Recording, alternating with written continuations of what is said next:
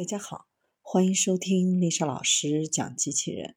想孩子参加机器人竞赛、创意编程、创客竞赛的辅导，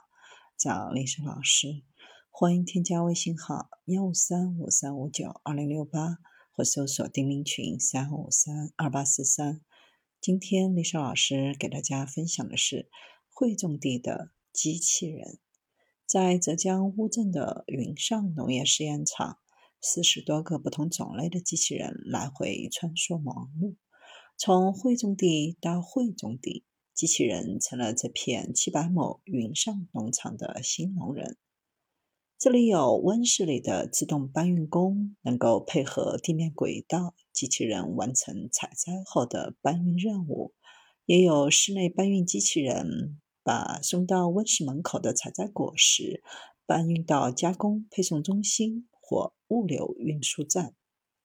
空中轨道机器人栖息在温室区域环境顶部的自动轨道上，三百六十度实时监测各区域的空中作业场景，感知各项数据指标，监控作物的生长表现和病变情况。有了机器人的加持，农业生产的效率大大提高。借助物联网技术，土壤中铺设的传感器能够实时监测土壤湿度，提醒该浇水了。温度、湿度、光照等数据都能通过物联网实时上云，给农业生产的标准化、智能化提供充分的数据支撑。通过云上农场，对农业生产第一线的农民开展数字农技培训，